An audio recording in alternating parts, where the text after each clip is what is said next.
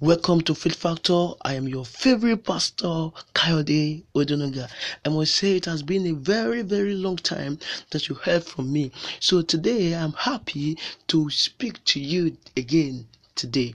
I love you and I so much care about you and I don't want you to miss the world. A lot of things have happened over the time, but I am glad that I am here today.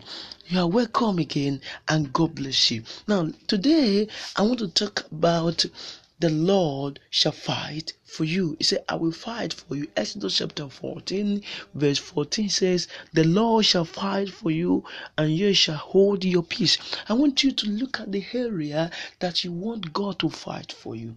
But firstly, I must let you know if you are not saved, this God won't fight for you because you are not part of his family.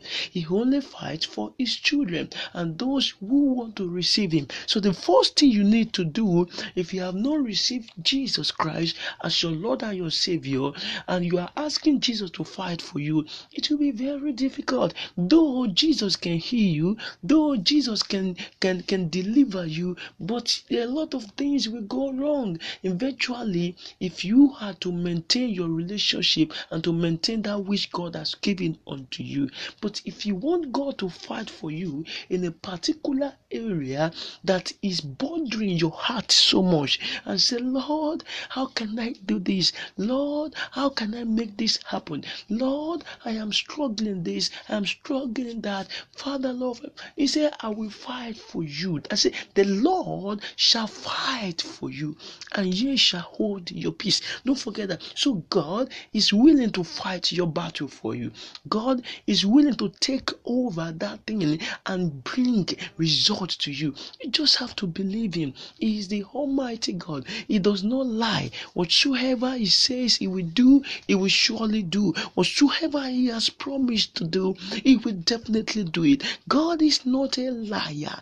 God will always say, Go, I will be with you. Then he is there.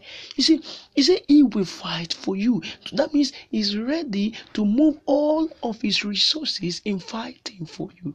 The Bible says is the Jehovah Sabaoth, the Lord of Sabaoth, which means the Lord of hosts. And you know the host of heaven. When God releases the host of heaven to fight your battle for you. Look at the children of Israel. When God made this particular statement and said, We fight for you, look at how He defeated the enemies. He defeated them, He wiped them all out. He wiped those the, the enemies that followed them, that did not want them to get to the promised land. Because God had said, I will fight for you. God defeated all of them, all of them.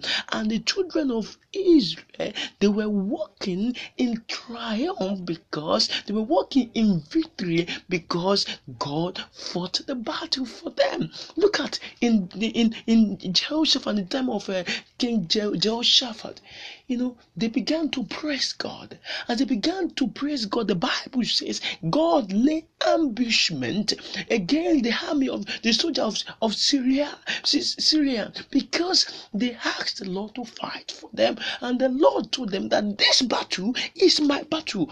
I will be the one to fight. They did not take, they did not use their sword to kill any soldiers, and they have soldiers there. The Bible said the Lord raised ambushment. There are a lot of instances in the Bible where God has promised to fight for his people and he fought for them.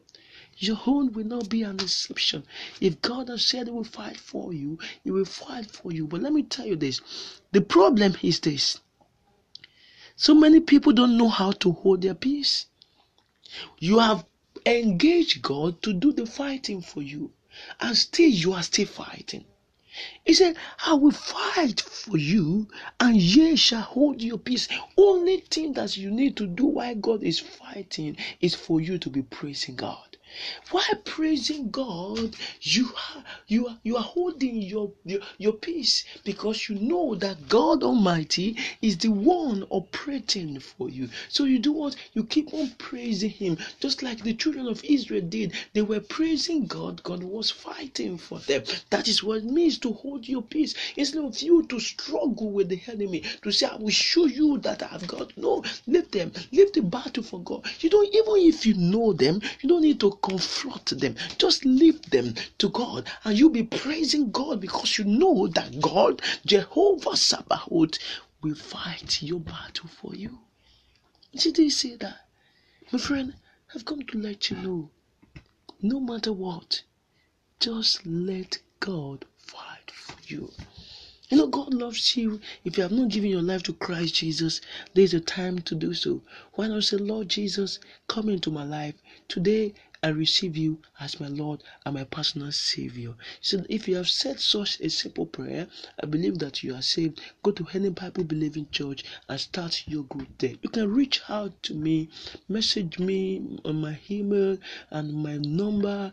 I will talk to you, I will respond to you personally.